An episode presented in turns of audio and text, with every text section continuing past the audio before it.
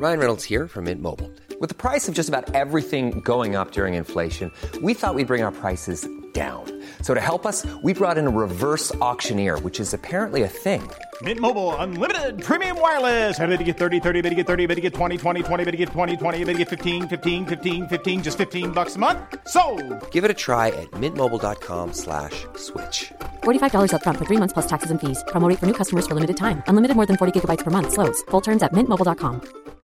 Millions of people have lost weight with personalized plans from Noom, like Evan, who can't stand salads and still lost 50 pounds. Salads, generally, for most people, are the easy button, right? For me, that wasn't an option. I never really was a salad guy. That's just not who I am. But Noom worked for me. Get your personalized plan today at Noom.com. Real Noom user compensated to provide their story. In four weeks, the typical Noom user can expect to lose one to two pounds per week. Individual results may vary. Hey, Dave. Yeah, Randy. Since we founded Bombas, we've always said our socks, underwear, and t shirts are super soft. Any new ideas? Maybe sublimely soft. Or disgustingly cozy? Wait, what? I got it. Bombas. Absurdly comfortable essentials for yourself And for those facing homelessness. because one purchased equals one donated. Wow, did we just write an ad? Yes. Bombas. Big comfort for everyone. Go to bombas.com slash ACAST and use code ACAST for 20% off your first purchase.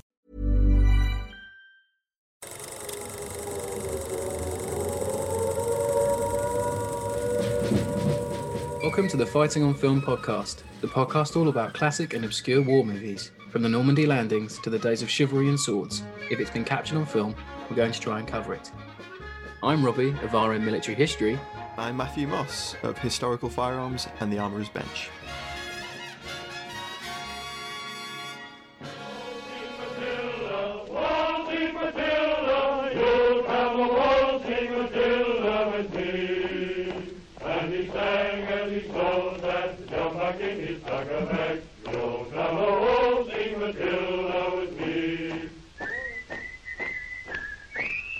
Welcome back to Fighting on Film, the war film podcast. And this week we're embarking on Anzac Month. Now, this is something that we've talked about for a while uh, between us. We've had lots of suggestions for Australian films, almost the entirety that the podcast has been running. Yeah. People have been asking us when you're going to do this Australian film, that Australian film. And we've always said, well, we'd really like to do an Anzac Month. Well, here it is. And we are kicking off with 1979's The Odd Angry Shot. What a great film to kick off Anzac month with. You know, in the in the world of the Nam different. film, it's different, isn't it? It's like when Danger Close came out, everyone was like, "Wow, an Australian Vietnam film." Um, and just to give a quick rundown the plot before we do our our cast and our production, uh, it's based on a 1975 book by William Nagle of the same name. And the film, i i- instead of being a men on a mission movie like we usually have, I'm saying it's like men on a tour film Yeah. And it follows um, Third Squadron Special Air Service Regiment in Vietnam in we think their second tour, which was 1969 uh, February, and then to February 70. But we'll we'll, we'll tell you why later. Yeah. I was going to say you did a little bit of uh, clever detective work on that, didn't you? Yeah, that'll come apparent later. So Matt, production. Well, it's it's an interesting film. Uh, it had a budget of about six hundred thousand Australian dollars. Um, apparently, it overran uh, during the uh, principal production by a, a couple of days, and that that actually pushed the budget to about uh, six hundred and seventeen thousand, uh, Mm. according to the director. Uh, it was directed by Tom Jeffery, uh, who wrote and directed it. Uh, he worked on a number of other films, lots of TV. He'd actually been uh, ABC's um, director of drama in the 60s, uh, produced lots, wrote lots, that sort of thing. Mhm. And uh, he adapted this from a uh, 1975 novella uh, by William Nagle. And you might remember William Nagle as he also wrote uh, The Siege of Firebase Gloria with uh, Tony Johnston. I knew it rang a bell. He wrote this in 75. And then in 1986, he wrote a screenplay for a film called Death of a Soldier, which is all about a, uh, it's, a it's based on a true story. It's all about a US soldier who became a serial killer in Australia during the Second World War. That was a film starring um, James Coburn. Oh, I'll have to do that. That sounds great. Yeah, it's interesting. Um, there's a whole section in in um, Fire and Fortitude about that, if I remember right. Right. The book. Yeah, about the U.S. Army in uh, In Australia, yeah. fascinating. So, as I said, it was based on uh, Nagle's 1975 novella. It's more or less the film. They take a Hmm. lot of the humor from that book and the plot, etc., and the characters. And that book actually won a National Book Council Award um, for Australian literature Oh, in 1975, and that's that's I guess how it came to the attention of uh, Tom Jeffery and uh, Sue Milliken, uh, the producer um, on on the, on the film, and they picked it up thinking that that Nagle was actually a veteran of the uh, Australian SAS, but it later turned out that that wasn't the case. He'd been a regular soldier in the um, the Australian Army, and then he'd uh, joined the, the Australian Catering Corps and become a cook, and it becomes a little bit confused. Some sources say um, that he was in the special forces. One even says he was in the U.S. special forces, which I don't think is is right. And then it, it it basically looks like he was an army cook, and I would imagine quite possibly he was an army cook for perhaps um, the Australian SAS squadrons were- that were over there in Vietnam Yeah, I read and- that as well. Yeah. and I, I think that's probably the most most likely. Um, and it fits really well because you have that great uh, interaction between Harry and Cookie, the cook. Um, Yeah. They're always like sparring with one another, and it's very funny. Some great scenes that would make sense the most. One of the things that Sue Milliken said was they didn't really mind too much because he had an ear for the vernacular of the Australians in in Vietnam, and I think he does Mm. capture that quite well.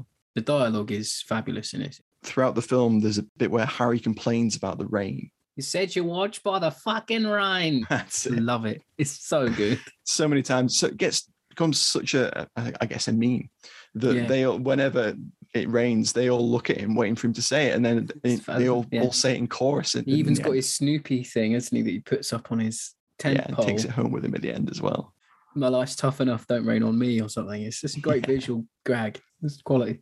Uh, set design was by Bill Malcolm, who later worked on Gallipoli in '81, and he also worked on The Quiet American, another Vietnam film, Ah, Um, yes. in 2002 with Michael Caine.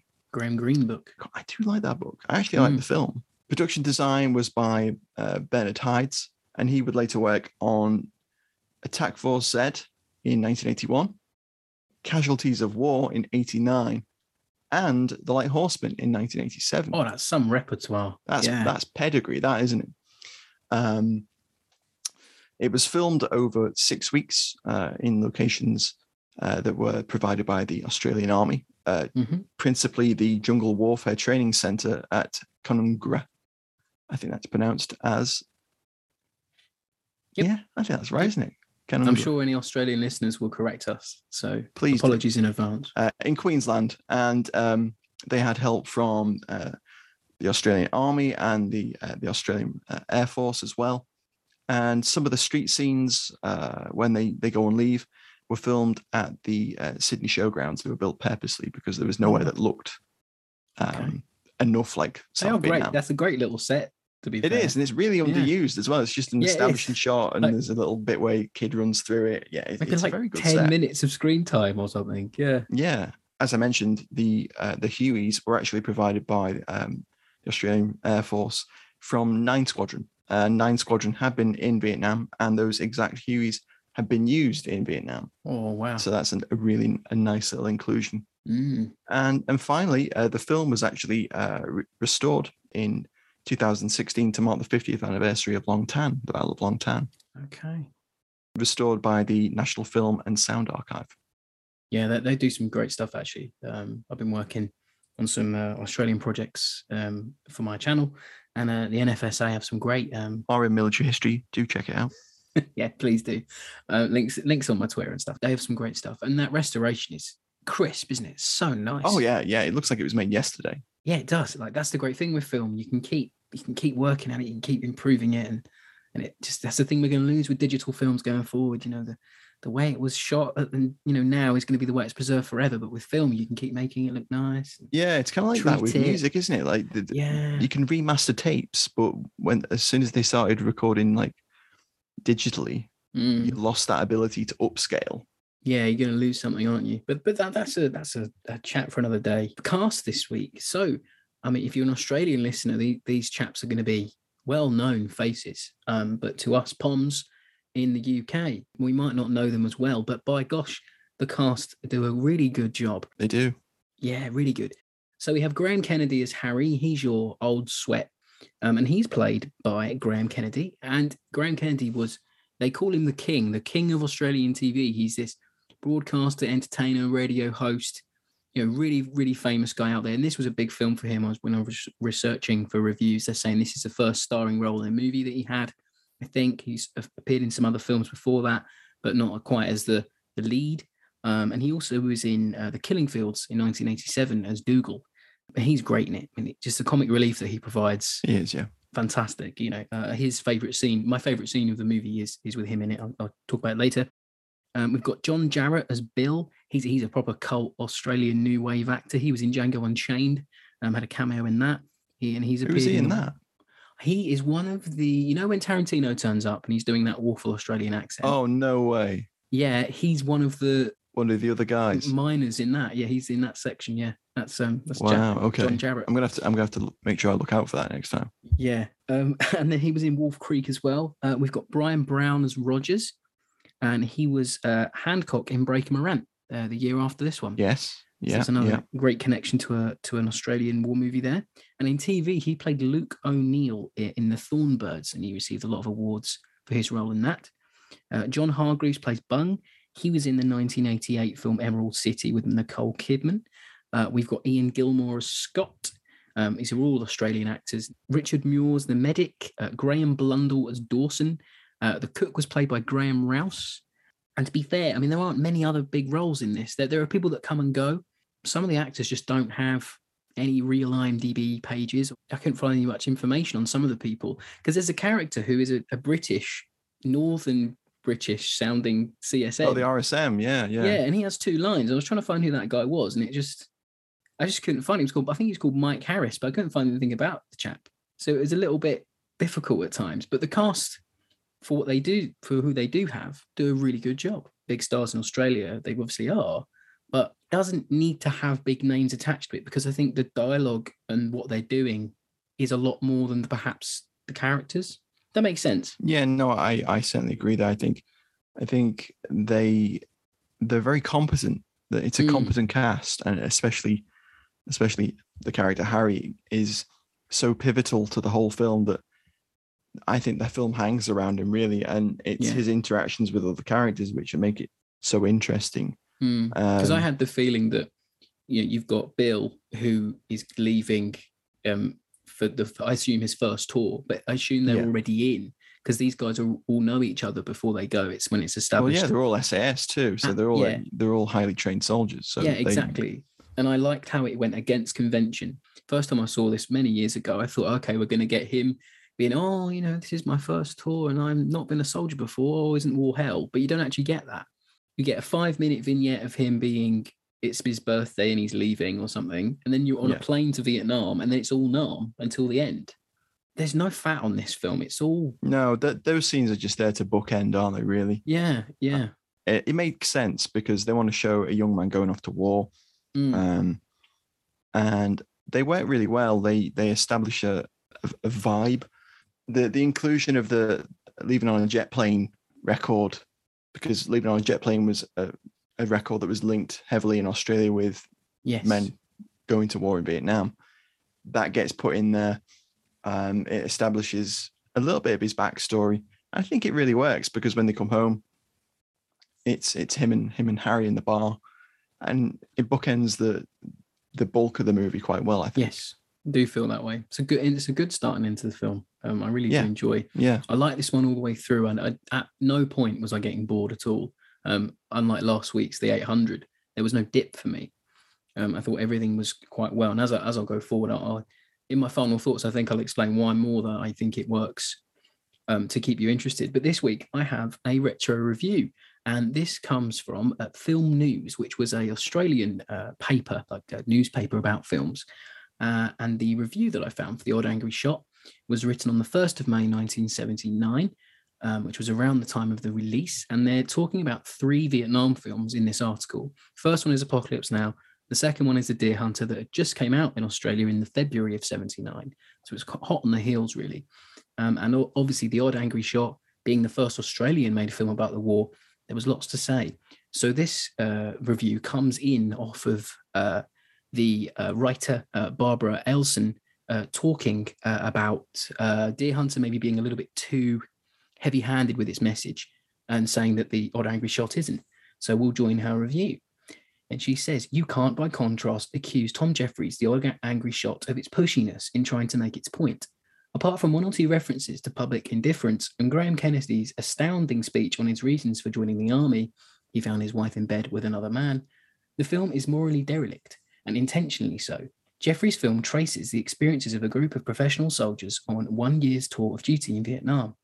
Most of the battles are drunken brawls in camp, encounters with the enemy are few, and the violence is mostly passive, not active.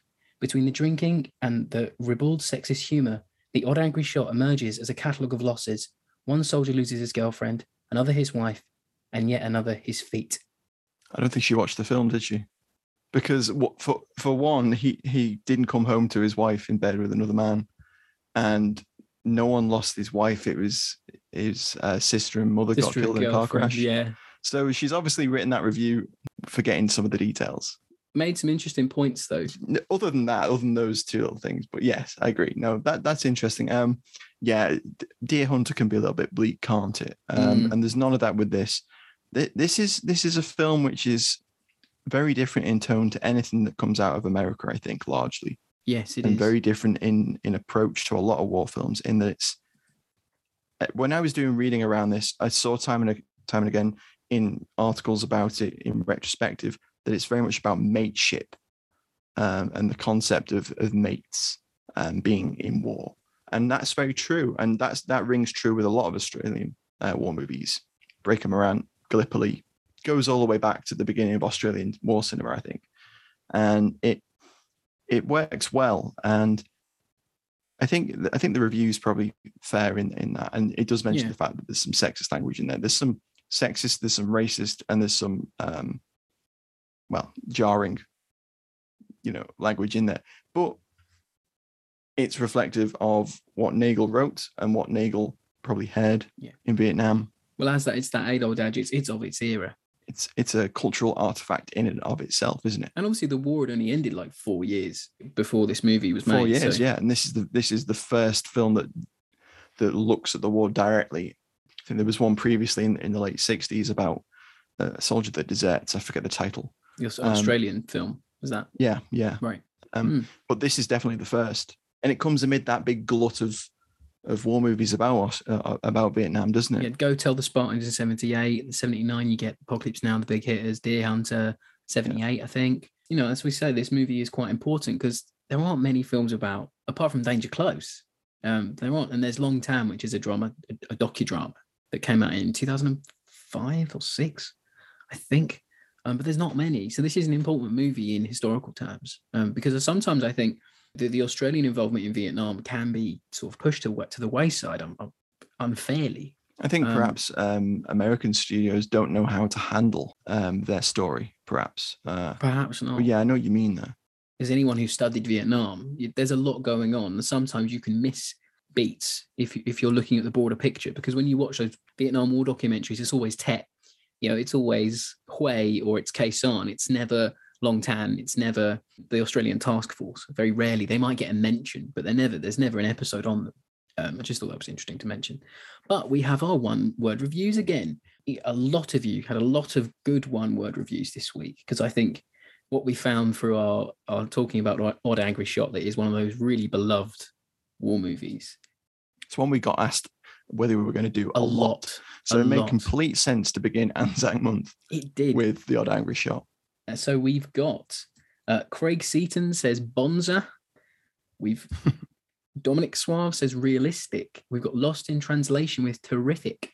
Brian Williams says Australian. Uh, Robert again says Bonza. Uh, the last one, uh, which which I thought was quite funny. Uh, I'm going to get this wrong. At Z Pivo says wank, which I thought was quite funny. it threw me a little bit because I was like, well, hang on. Do you think the movie? It's not because the movie's wank. It's because of the Padre scene, isn't it? Has to be. Mhm. Mhm, Which is a great scene. Which is a great little scene. They make him this little uh, self pleasure box, shall we say? Yes, I mean, we've already used the word wank, but yeah, it's a wanking machine. Basically, they make him, it is. Yeah. um, and they have this great bit where handcrafted, yeah, um, and they they present him this box they've made, and they the Padre goes on about, oh, thanks lads, this is it's such a nice gift to get. You know, often I, I I feel like an outsider, but you really made me feel like part of the part of the squad. You know, um, we'll give it the nicey nicey, and then he turns around to me and says, "This is the best wanking machine I've ever had," and he just walks away. it's so so yeah, good. it's one of my favorite scenes. So, without further ado, I think we should get into the alley tally.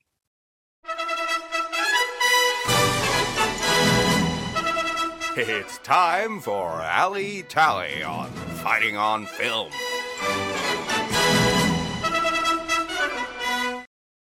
So, as I said earlier, in, in, when we were talking about production, it, it was made with the assistance of the Australian Army um, at their jungle uh, warfare training centre. It looks like they were provided um, rifles and, and equipment. They've customized them a little bit. I know it doesn't go far enough for you, Rob, because we've already talked about this. I know that you were hoping for cut down SLRs, Yeah, 40 like, round Bren mags. Um, uh, uh, you know, uh, pistol grips reused as, as Yeah, as full grips, yeah. And I said off air that you know you could go two ways. You could go really customized, or you could just play it safe. And they play it safe, but it still works. It doesn't it doesn't not it's not wrong. You know, it's not nothing's wrong about it. Absolutely. I mean, there's lots of things they could have included as well, like Yeah. suppressed Sterlings, um, captured Viet Cong weapons, that sort of thing. But-. You don't. yeah, F1s even like no one has an F1, which is a shame. F1s get a bad rap anyway. No one had an F one in Oz. There's like two pictures I've ever found of them. I know use. no one, no one, no one wanted to be seen with them. Apparently, like no Owen guns. Um, No, no late Owen for guns. I think what it is there is the Australian Army wasn't prepared to go full realism and start cutting down perfectly good SLRs. Well, they're still in service, aren't they? It's like you, you're you'd be you know bastardizing kit they might need. so it's like maybe Um, not. Yeah. But they are all painted. Um, Mhm. They all have. I, I like that they included the field dressings taped to the stocks. Really nice. Um, yep. Some of the M16s have got M203 grenade launchers. The SLRs are painted up as well, and it's just it's just a representative selection of weapons. Uh, You have the the L1A1 SLRs, the M16 A1s. Um, you have uh, an M60 makes an appearance at the end of the film. It does. and there's quite a bit of a blat with that. And there's even a white phos grenade, a white phosphorus um, grenade gets used in the the end of the film as well. And I'll talk a bit more about that later, I'm sure. yeah, they um, throw they throw that right at the end, don't they? They do, and I I liked I liked the um the cut off jungle hats. Really nice. A couple of lads had, had cut off the uh, the brims of their jungle hats. They're like the the new version of the bush hat, I think. At that point, they're like jungle field hats. Um, Yeah. and you see a lot of modifications of lads like to cut them up to, to be more comfortable. And there's a whole video on that on the AWM about like field fashion, and it's like the whole video is Oh, wow. about the hat. Yeah, That's Um, amazing. it's That's- really I interesting. need The- to look at that. the uh, the the script is um transcribed but there's no audio on the on the actual video but you can sort of read and, and check and there's lads who've written You can read it in your best Australian overdub voice. yeah you know yeah i'm sure i'm sure the australian listeners would love a, an englishman doing a Yeah, do it, Rob. There's a video for the channel. Get it done. yeah You know, Um, you've got people like writ- that written melbourne on it or like see you see you at home in melbourne things like that like so Yeah, with the americans right on their m1 uh helmet covers. Yeah, helmet covers, you've got the Aussies writing on their little field hats, which I quite really like the little. I really like that to see it, but, but that that's an aside. Uh, other thing that stood out to me was uh, an RPD getting a name check. Yeah, Um, the the the lieutenant of the of the um, the platoon or the, the company shouts that there's an RPD over there, and there is a guy with an RPD, um, a, a, a VC. Reading Um, this the- weapons uh, weapons recognition guide. he had, yeah, well done, that man knows his stuff. Um, yeah, that was cool. That that's in the very final scene, which is, I incidentally my favorite scene. So we'll talk about that more later on. But you don't see them come up in films very often, and it was it was nice to see. Um, obviously, it must have been from the Jungle Training School's um, yes, weapon recognition collection, I would imagine. yeah, I wasn't expecting that fully auto uh, M2 carbine either. When uh, when Again, yeah. I, I- I guess that, that was probably from the weapons familiarization Yeah. collection of the the training center had. as we know, I, I like my uniforms and equipment. Um, so I was doing a little bit of research on the SA SR in Vietnam, and they're all wearing uh, in the movie. They're all wearing their Erdl third pattern jackets, the the more sort of woodland camouflage that we all sort of know now to be, um, uh, you know, intrinsically linked with the military, but back in the 60s, it was new. It was a new thing. Um, and the SASR used it a lot in Vietnam. They said that it was perfect for all situations. Interestingly, MACV-SOG uh, and the LRRP teams, uh, they didn't think as much of the Erdl as the SASR did. Um, so they tended to use it when it, it was they were in really jungly sort of type terrain, whereas the, the SASR thought it was quite good for every situation. So they became synonymous with the use of it. Um, and then you see a mixture of the US uh, M56 uh, webbing and Australian webbing. And the Australians produced their own M56 version of the M56 webbing. Um, and but then you planning for your next trip? Elevate your travel style with Quince. Quince has all the jet-setting essentials you'll want for your next getaway, like European linen, premium luggage options, buttery soft Italian leather bags, and so much more. And is all priced at 50 to 80% less than similar brands. Plus, Quince only works with factories that use safe and ethical manufacturing practices. Pack your bags with high-quality essentials you'll be wearing for vacations to come with Quince. Go to quince.com/pack for free shipping and 365-day returns. I'm Sandra, and I'm just the professional your small business was looking for. But you didn't hire me because you didn't use LinkedIn Jobs. LinkedIn has professionals you can't find anywhere else, including those who aren't actively looking for a new job but might be open to the perfect role, like me. In a given month, over 70% of LinkedIn users don't visit other leading job sites. So if you're not looking on LinkedIn, you'll miss out on great candidates like Sandra. Start hiring professionals like a professional. Post your free job on linkedin.com/people today. Also see Rogers wearing the larger 44 pattern um, pouches from the Second World War, and they were used as well. Um, and the SAS also get their own pouches for S- SLR magazines, and they were called the SAS pouch. And they were two small box pouches for um, SLR use, but they're not in the movie, unfortunately. Um, you just get the, I think it's the 56 webbing uh, pouch in in the use of. Right. Um, but I thought there was just some really interesting little um, personalizations on the kit. Some men have got their knives high, some men have got three or four water bottles behind, or some men have got a water bottle on the left, or a you know a, a, a three ammo pouches on the side. You see a lot of um, customization in the kit, and I it was nice to you know see that not only from a historical point of view, but from a movie point of view. So every man who's got a different weapon is using a webbing rig that is representative of the weapon they're using. So it was just a nice little touch. And then going back to my point earlier in the pod, where how I think the movie is set in a certain time zone. So I did a little bit of digging, and Third Squadron um, uh, SAS uh, Regiment did one tour in 66, 67. I know you were looking at Harry's medal ribbons, weren't you? I was, yeah. Yes. So you said he was wearing a South Vietnam medal.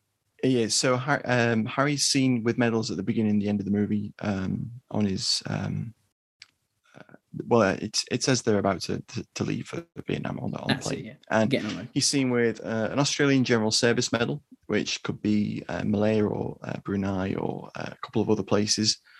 Uh, and then he's also seen with the uh, the Republic of uh, Vietnam Campaign Medal, which is 1960 onwards, and Right. uh, and then he also has the uh, Australian military's Vietnam Medal as well. So he's got three medal take. Uh, he's got three medal ribbons, and kind of indicates that he's been in theatre before, and he's Right. also a veteran of possibly somewhere else as well. Sure, because he, you know, he could have been in Borneo or or Malaya, because I think the SASR went there.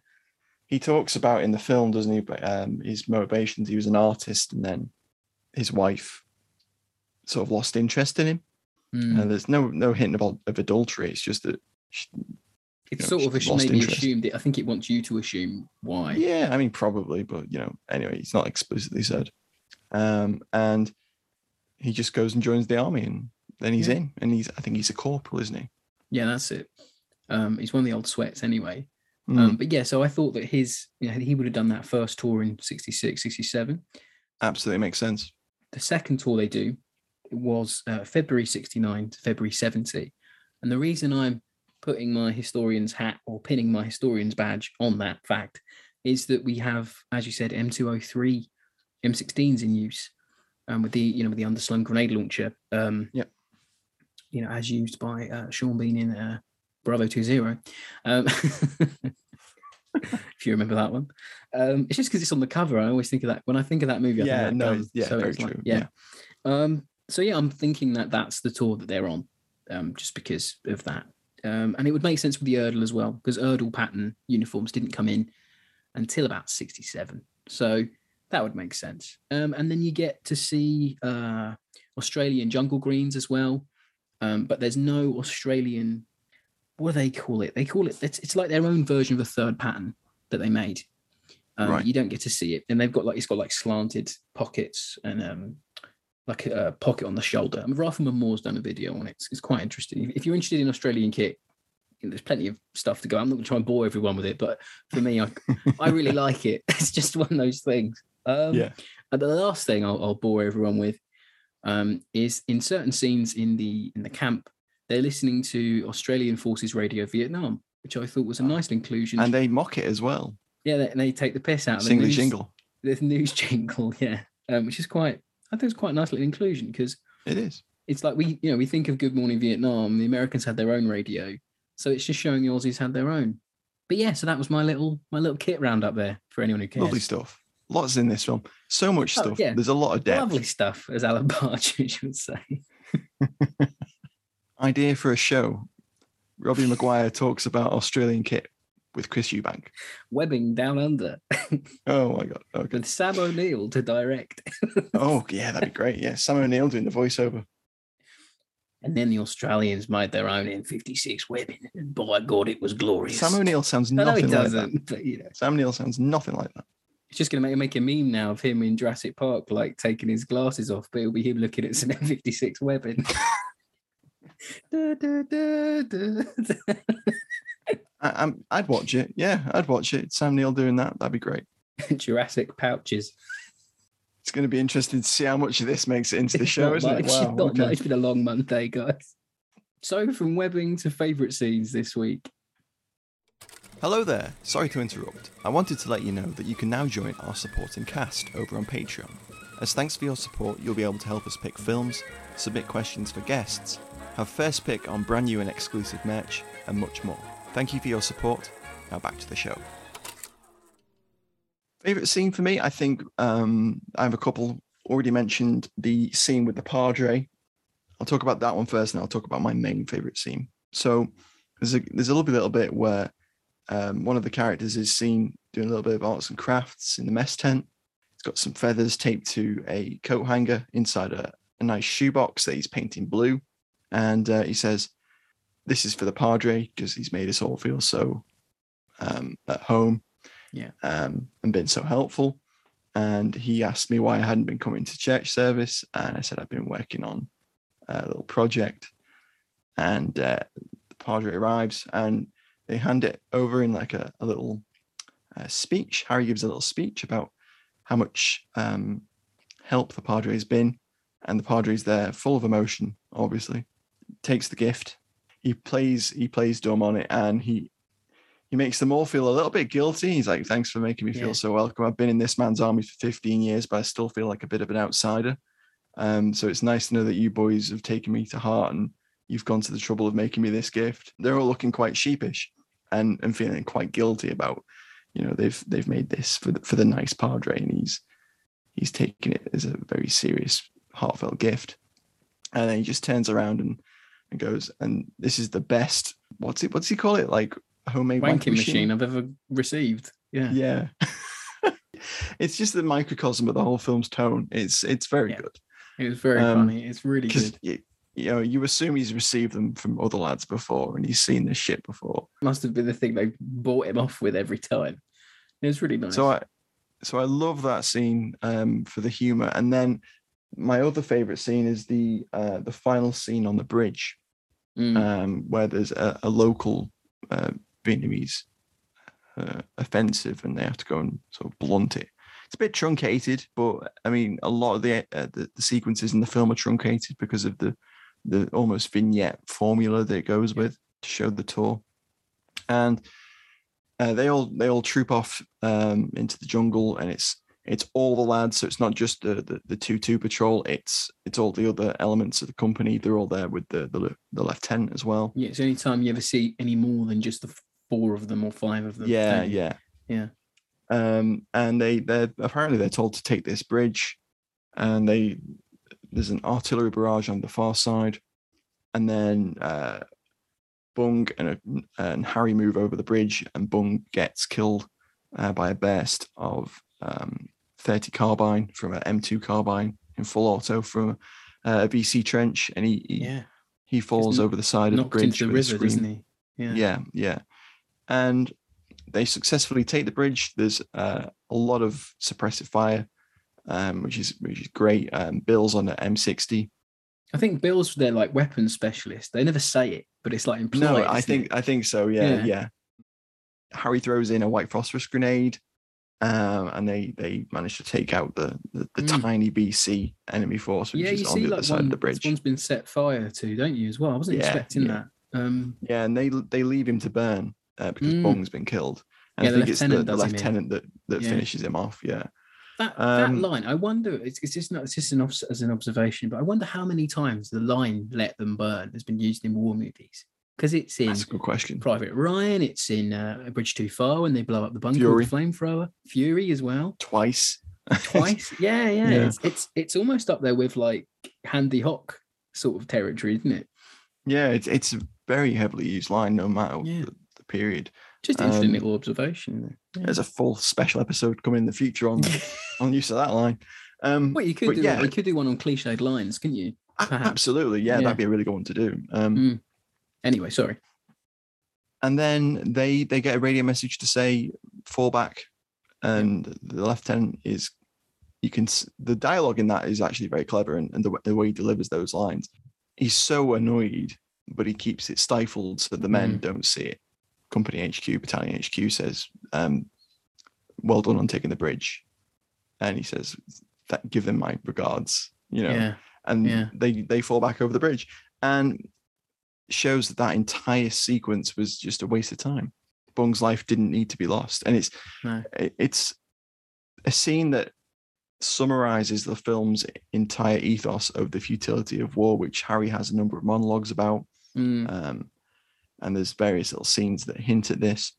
And that scene just summarizes the film's vibe Yeah. and what it's trying to get across with the futility of war. It's not an anti Vietnam film, it's more of a film that is anti war in general, because one of my favorite scenes is Harry's monologue where he talks about, well, it's it's always the poor man that lines up to be handed a rifle first, and all the rich lads stay and wait for a commission or a, a safe job. It's a great And he, little thing that he goes off on. Yeah. yeah, yeah, because I, I think it's is it Bung that asks him about, you know, what do they think? What do you think they'll think of all this at home? And he says they won't give a shit. Yeah, they'll, Um, they'll care for like a week or so, and then they'll and go back become to an election issue. And he hits the nail on the head, and it's all yeah, you could, you could easily just go that's hindsight. But if you were if you were um someone who had been in say um borneo or malaya or um elsewhere and, and hell if even if you've been a, uh, on a previous tour in vietnam you would know the lay of the land and and and what public opinion on the war was. So it makes complete sense that that would be something that was possibly probably talked about um, but yeah, I just really like that scene. I thought it was a well shot little sequence, and apparently um, it was filmed not far outside of Canungra, where the um, the Australian Army's uh, jungle training village is. Uh, I think we had a comment through um, on Twitter from I think was it the Australian Defense um, Association. Defense Association uh, sent us a tweet about that when we said we were covering this movie, um, which nice little piece of trivia to include.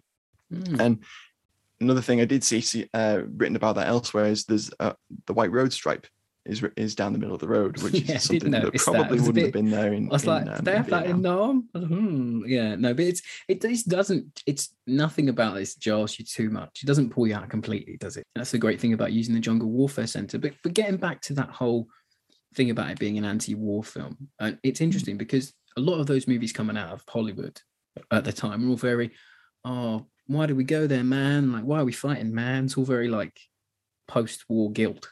It's anti-war, but it's not anti-why are we here? It's not like well, they're not going about oh man, like the politicians don't understand Vietnam. You know. Well, yeah, yeah. I mean, Harry even says, "Well, we're here because we're soldiers." yeah, exactly. Then that I think that's more. It's quite refreshing take on the on the war than we tend And to I- get. I think one thing that plays into that is the fact that they are professional soldiers. They're SAS, And there's a sequence where they're inserted into the jungle and they do a fast rope down from the Mhm. helicopters. And that's the That's point in the film where you go, oh, yeah, of course, they aren't conscripts.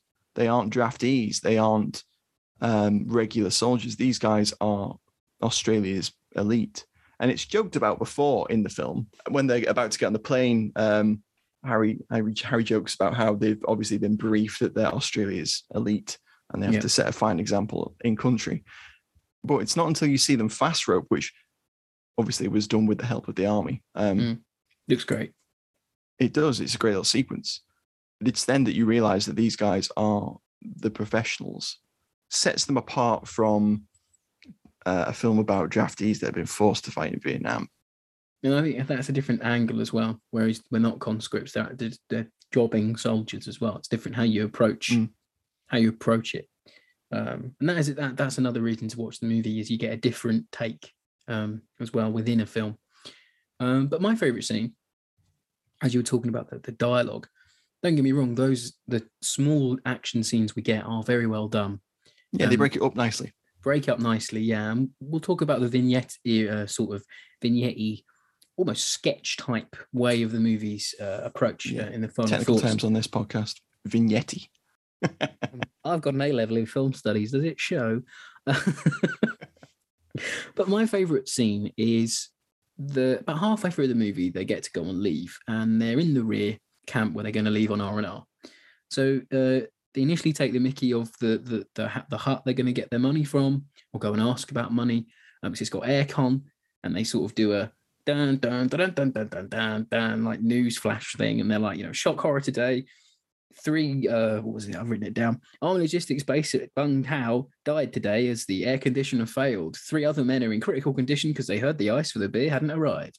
That's really funny because you always find that in films, and you you sometimes get that within history and, and reading war diaries and things that you know troops taking the piss out of the people in the rear, and that's a war movie trope as well. I think It is rear, uh, um, rear echelon motherfuckers, isn't it? Yeah, it's it's REMFs Yeah, that's it. Um, but then they go into the the hut, um, and there's this really surly CSM. Oh and yeah, he's, the king of all Rems. oh gosh, yes, and he's writing a report or something. And Harry's like, where, where can we change our money? After getting his attention by making his typewriter like go back. What unit are you with? And he goes, Oh, we're SAS, um, sir. And he goes, Oh, you know, you must think you're the best of the best type thing, or you must think you're the heroes or something. And he goes, Oh, bloody tin heroes at him. And then Harry just loses it and goes, oh, get fucked. the guy's like, what? Like he's absolutely enraged by this. And he's like, I said, get fucked, you big beer sodden pile of shit. I'll put you on a charge. And then Harry responds and goes, Well, you best make it murder because I'm going to knock your fucking head clean off. That dialogue had me, I was laughing for a good five minutes. It just every time, it's just the way Harry, it's the way Kennedy delivers it. It's with such conviction. And then Yeah, I agree. An officer comes in and he he talks him down and he's like, look, you know, you can get your money changed at the post office, but please don't cause any trouble, any more trouble. Um, but it's a nice little sequence because they're pissed off because they've just had a couple of their mates die on patrol, so they just want to go and get their rocks off, but they just finding all this sort of red tape. It was a, a nice little sequence. Um, the dialogue in the movie makes the movie because it's just so Absolutely. sharp. Yeah, and Um, that that scene encapsulates that quite Yeah, and you and you feel like they're all buddies. You know, they they they talk about like paying each other. I'll buy you a beer, but that just means I'll go and get you a beer from a tent. Or, you know, they go, oh, if you want information about where your pack's gone missing, it costs you twelve beers. It's all very sort of chummy, matey. You, you Mhm. feel you feel it's re- like realistic dialogue. Hello, I'm Al Murray, and you're listening to Fighting on Film, the world's number one war film podcast. So, final thoughts, Matt. I really like this film. I think it's it's refreshing. I said it before, but it is. Um, it's just it's a little bit different to other Vietnam War movies. Um, we've covered a few now on the podcast. None of the big hitters because we're saving them, but we will get there. It's got such a really light tone to it throughout, Yeah. but it has these moments of of, of you know real seriousness. Hmm. Um, one of the first of those comes with the mortar attack at the beginning of the film, and it's their first. Yeah, and that comes out of absolutely nowhere. Mm, they're And just playing got- cards, and and you've it- got that a disemboweled. Uh, Yeah, exactly. It It's really hits you home. Really, really quick. visceral and Mm. um, there's some really good um, practical effects there with the with the um, like a guy's had his um, stomach blown open. There's a guy with uh, head wounds. There's a guy with his thigh ripped open. Yeah. Um, and it's it's just it's not what you expect. And the film does a very good job of of that flip to this Yes. Yes, really well. like from that. from kitchen sink every day, playing cards, chatting, having a beer, to mortar attack, catastrophic wounds, deaths. Their first their first deaths within the company. Because I think Um, that also shows that some of them are used to being in country, so they're not on edge all the time. Like sometimes Yeah. you get in Nam films, like, oh man, where's the enemy going to come from? Like with their American gr- like conscripts. Because these guys have been there, seen there, done it. Some of them, they're quite relaxed in the environment, and then the cut to action, sorry, is quite is still quite jarring for them. And I, I like that yeah. nuance there. and the, there's still humor in there. So when the medic is is tending the guy with the, thigh wound, he says the, the the wounded guy asks if he's going to lose his leg, and he says, "Not unless they're piss, mate." Um, like, yeah.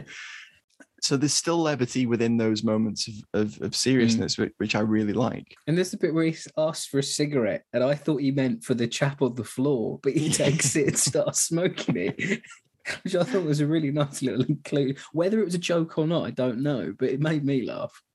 Um, there's other bits that stop the movie dead a little bit, where they go off into on on leave and they're they're in town with the two American GIs, um, and they they grab a young lad that's that's um, conned. See, that bit's good It is. up until the prostitute scene.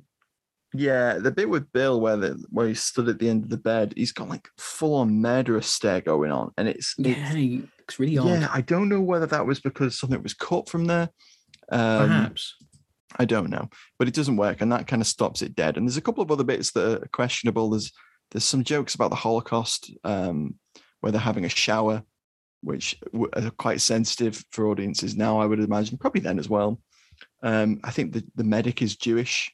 Well, I'd put it down to just squaddy humor, perhaps. It is. That's totally what it is. Yeah. Um, but it's it's a little bit jarring where there's there's a, a comes out of couple nowhere, Jewish sort of thing. It Yeah. does, yeah. So yeah, there's some bits of of humor which I suppose shocking, but soldier humor can be quite shocking at times. Different attitudes at different times. It's all within the historical context. Um, and then we've got a couple of scenes where that don't work as well for me. Is there's a weird moment where they're doing um, uh, a dust off in exfil, um, and Hueys make a couple of minigun runs, but it doesn't show you what they're shooting at.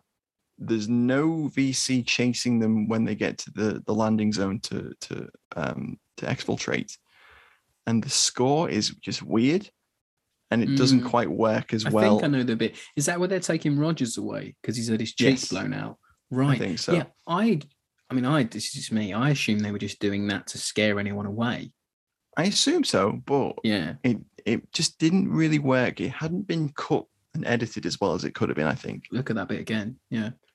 let it down. I'm just Yeah, being maybe. critical because it's a film I, I enjoy. Other than that, it's a very tight film and it's an enjoyable watch. See, I, I echo the, the same sentiment. Really, it's it's a really solid film. It's about an hour and a half long, and as I said at the start, for me, there's no fat on this steak. You know, it is all meat. And as we said earlier, it does feel like a series of vignettes. There's no real plot. It's not like we're the roughest, toughest SASR recon team in the whole of the Delta.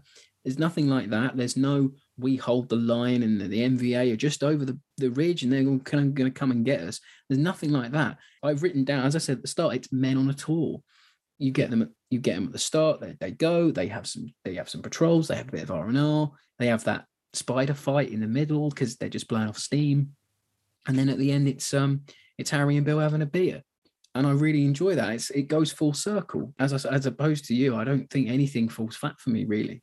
And you can enjoy a beer with it it's funny, um, which I wasn't expecting it to be this as funny as I found it when I was younger. I think I last watched this in like 2012, or perhaps it's a while ago. Um, definitely before the um, the nice new crisper version. I mean, I had a really dodgy VHS of it, I think.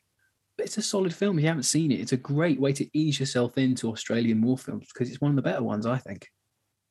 Oh, I'd agree. Yeah, it's it's definitely it's an important film within the Australian war film genre, and I think Yeah. it's an, an important Vietnam War movie as well. It's Aussies being Aussies in the odd angry shot, as the trailer said. So that was the first movie of Anzac month. I hope you enjoyed it. If you haven't seen the odd angry shot, Um, I think we've we've more than given you enough uh, reason to go and see it. It's easily findable out there, um, and the DVDs are quite cheap of it as well. And next week there'll be another Australian film uh, for your delectation. Who knows? Will it be Light Horseman? Will it be Gallipoli? Will it be Attack Force Z? You'll have to come back next week and find out. So follow us in all the usual places: Facebook, Twitter. Uh, and you can even catch the episodes on our YouTube channels because we upload them quite regularly. If you like to uh, have them on in the background when you're doing other things, let us know what you thought of the odd angry shot on our Twitter and our Facebook. And we'll catch you next week, guys. Thanks for listening, guys. Bye. Bye bye.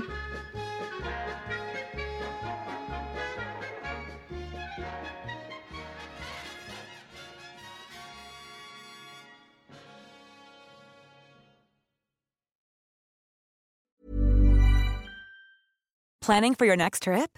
Elevate your travel style with Quince. Quince has all the jet setting essentials you'll want for your next getaway, like European linen, premium luggage options, buttery soft Italian leather bags, and so much more. And is all priced at 50 to 80% less than similar brands. Plus, Quince only works with factories that use safe and ethical manufacturing practices.